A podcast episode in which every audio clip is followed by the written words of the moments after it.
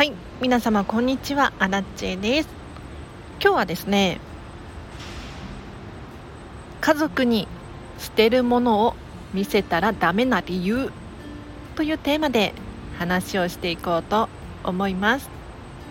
このチャンネルはこんまり流片付けコンサルタントである私がもっと自分らしく生きるためのコツをテーマに配信しているチャンネルでございます。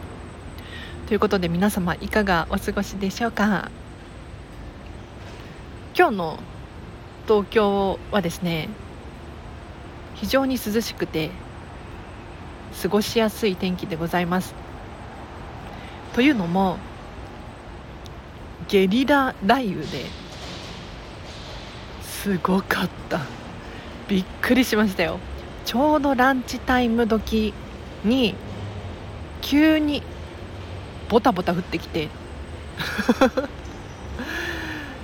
すぐ止むかなと思いきやこれが意外と長かったですね今回。ずっと降り続いてで弱まるのかなと思ったらもう全然台風みたいにすっごい降ってました。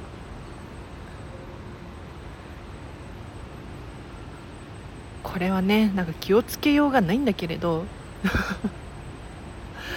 私はランチ働いていたので飲食店で。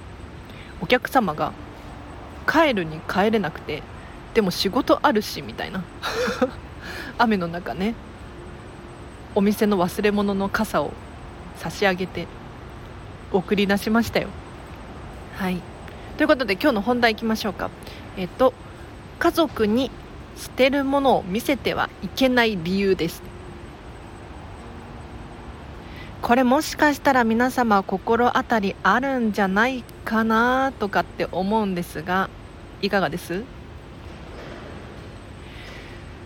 実は私も心当たりがありまして何かというと実家の片付けをしてた時にまあ、私の所持品ですよ。私の所持品の片付けをしていた時に父親にぬいぐるみを捨てるのをバレてしまいましてもう何年前だ？もう何十年前とかじゃない？10年くらい前かな？分かんないけど。ぬいぐるみをね大量に手放そうとしたんですがそれが見つかってしまっていなぜか今まで一度も興味なかったはずなのにチップとデールのぬいぐるみとか父親がねかわいそうだろうみたいな。ゴミ袋から出してきて今でもね枕元で一緒に寝てるんですよ。70歳のおじいちゃん。皆様もねもしかしたらそんな経験があるかもしれないんですけれど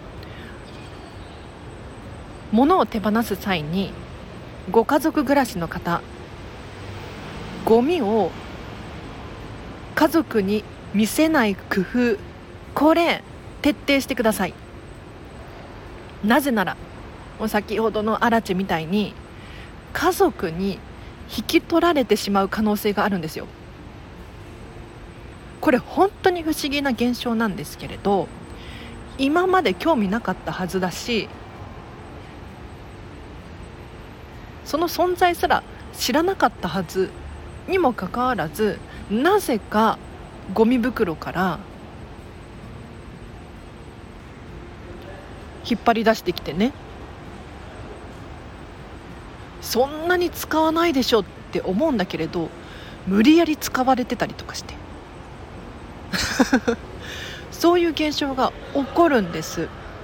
でこれはもったいないからとかまだ使えるからとかなのかもしれませんがぜひ皆様はこのチャンネルを聞いてる皆様は家族に物を引き取られないためにも捨てるものは隠してください。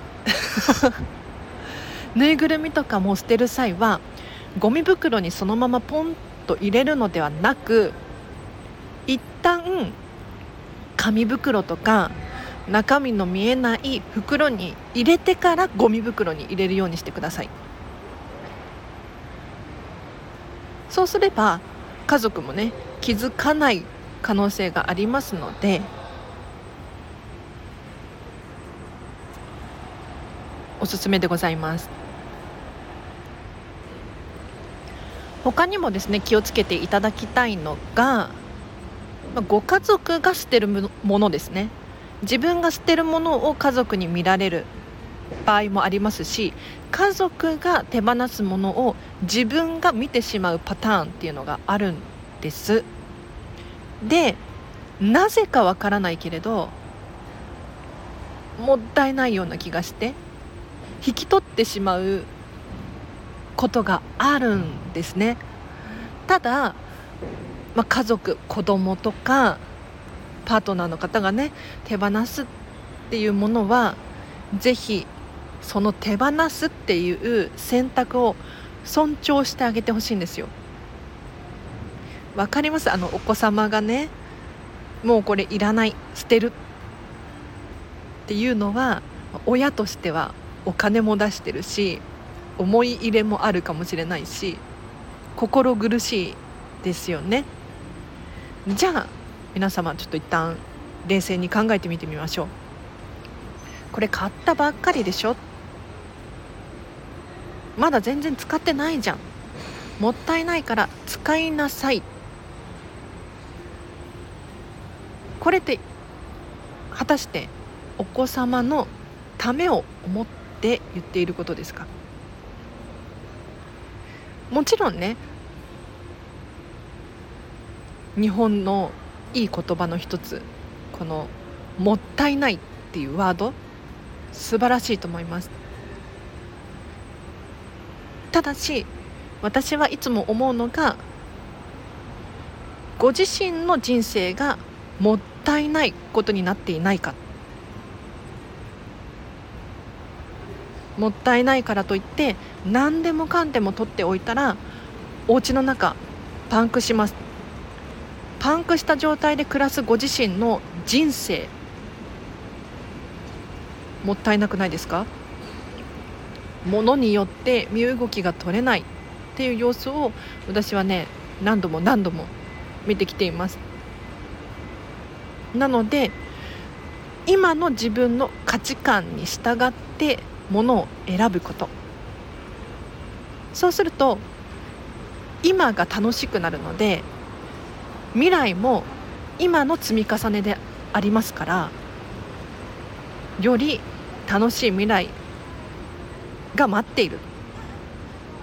なので家族が今手放すっていうふうに言ったものはよっぽどのことがない限りなるべく引き取らないように気をつけていただきたいなと思います。では今日は以上です。いかがでしたでしょうか？私たちこんまり流片付けコンサルタント実はルールがあるんですよ。いろいろある中で今日のテーマに近いんですがお客様のものをもらってはいけないっていうルールがあるんですねお客様が手放すって決めたものを「荒地さんこれ使ってくれませんか?」とか「これいいものなんで荒地さんどうですか?」とかまあ言われますよねなんだけれど基本受け取らないようにしていますただしついこの間もらっちゃったんですよ。とは言いつつもと私のおばあちゃんのリアルおばあちゃんですね。89歳のお片付けをしていた際にお洋服いくつかいらないものがあるっていうことだったんですけれど趣味が似てるのかな。可愛いんですよ。でもともと古着が大好きだったのでジャケットとかもらってきちゃいましたね。本当はやっちゃダメですよ。本当はやっちゃダメなんだけれどまあおばあちゃんのレッスンだし自分も心から可愛いと思えたのでいただいてきました。なのでこんまりコンサルタントももう何て言うの？本に必要で本当に可愛くて本当に欲しいって思うものはもしかしたらお客様からもらうことがあるかもしれないんですけれどそれはもったいないからとかではなくって今のご自身の価値観に従っての行動です。これを忘れないようにしてほしいなと思います。最後にお知らせがあります。フェムパスさんでウェブ記事を書いております。フェムパス片付けで検索していただくかリンクを貼っておきますのでぜひぜひチェックしてみてください。そしてアラチェの SNS インスタグラムツイッター X ですね。X スレッズをやっております。こちらもリンク貼っておきますのでぜひチェックしてみてください。あとお知らせはアラチェにお仕事の依頼をしたいという方がいらっしゃいましたらお問い合わせフォームを貼っておきますのでそちらからお問い合わせください。例えば片付けレッスンとか片付けのワークショップセミナー講演会講座いろんなことに対応できます。他にもウェブ記事書いてほしいとかスタイフコラボしてほしいとか ありましたらお問い合わせください。ただねちょっと8月の予定がすでにパンパンで私もびっくりしてるんですけれどやっぱり夏休みだからですかね。皆様お片付けのやる気スイッチが入ってるみたいで片付けレッスンのご予約が増えております。ちょっと既存のお客様の他に新規のお客様多分あと1人くらいしか私対応できないんじゃないかなっていうレベルですので私にお片付けのレッスンを頼んでみたいという方いらっしゃいましたらお早めにお問い合わせください。でこんまり流片付けコンサルタント日本中世界中たくさんいます。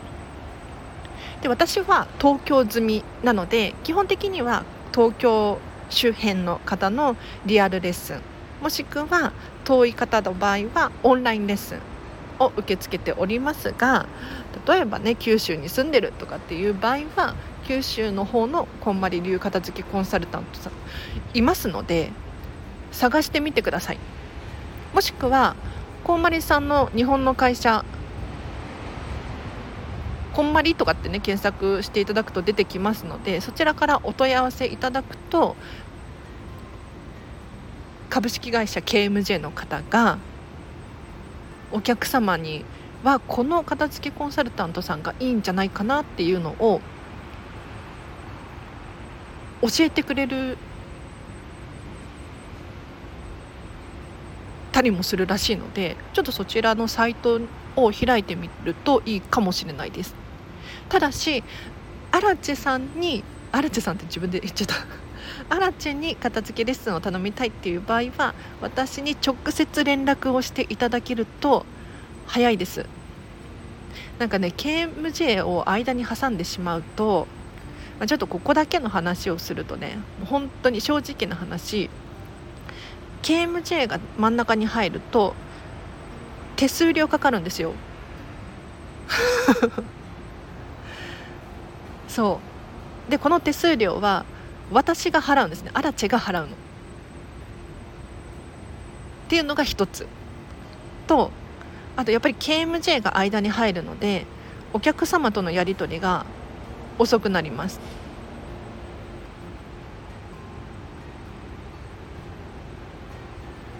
で確かに KMJ ちゃんとした会社なのでね対応も早いでしょうししっかりサポートしてくれるとは思いますが万が一の場合は私アラチェから株式会社 KMJ に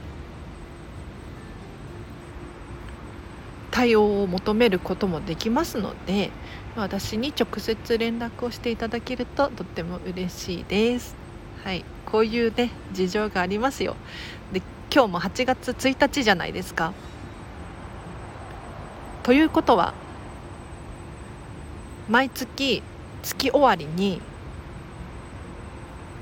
株式会社 KMJ にね私たちこんまり流片付けコンサルタントは月報を出さなきゃいけないんですよ。でこの月報どんな内容かというと今月のお客様が何人だった？とか何時間レッスンをしました？とかあとは新規のお客さん何人ですか？卒業した方何人ですか？なんか伝えたいエピソードとかありますか？お仕事のことで困ってることとか質問とか何かありますか？とか講演会何何時間やりました？とかちょっと面倒くさくない？面倒くさいよね。毎月出してますけれどちゃんと期日内に。これ本当に役に立ってるのかなとかって思いつつもまあ出しますよ。さすがにねこんまり流片付きコンサルタントとしてやらせていただいていますので。はい。ということでこの放送が終わったら私は 月報を出しますか。では皆様今日も最後までお聴きいただきありがとうございました。あスタンド FM のリクエスト放送や質問等あればレター送ってください。もう質問はね何でも OK です。ただし愛を込めて送っていただければなと思います。では今日は以上です。皆様ハピネスを選んでお過ごしください。あらちでした。あ皆様今日もちょっとね最後の言葉を最近変えようと思ったんですよ。皆様今日もハピネスを選んでお過ごしください。でも今日の終わりに聞いてる人もいるかもしれないじゃないですか。難しいですね。ちょっと考えておきます。ではお聴きいただきありがとうございました。バイバーイ。